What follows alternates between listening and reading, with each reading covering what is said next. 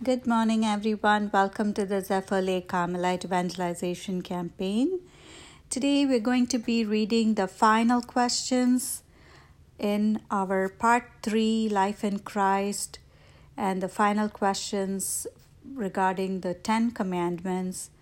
And today, we'll read questions related to the tenth commandment you shall not covet your neighbor's possessions. And we have three questions today. Our first question is 531 What is required and what is forbidden by the tenth commandment?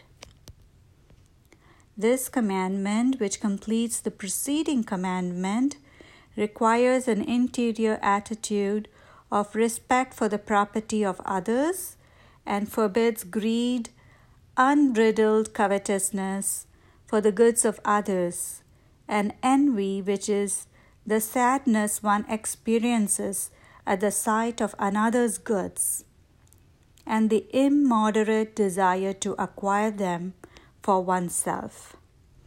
My personal reflection for this question will be at the end of question 533.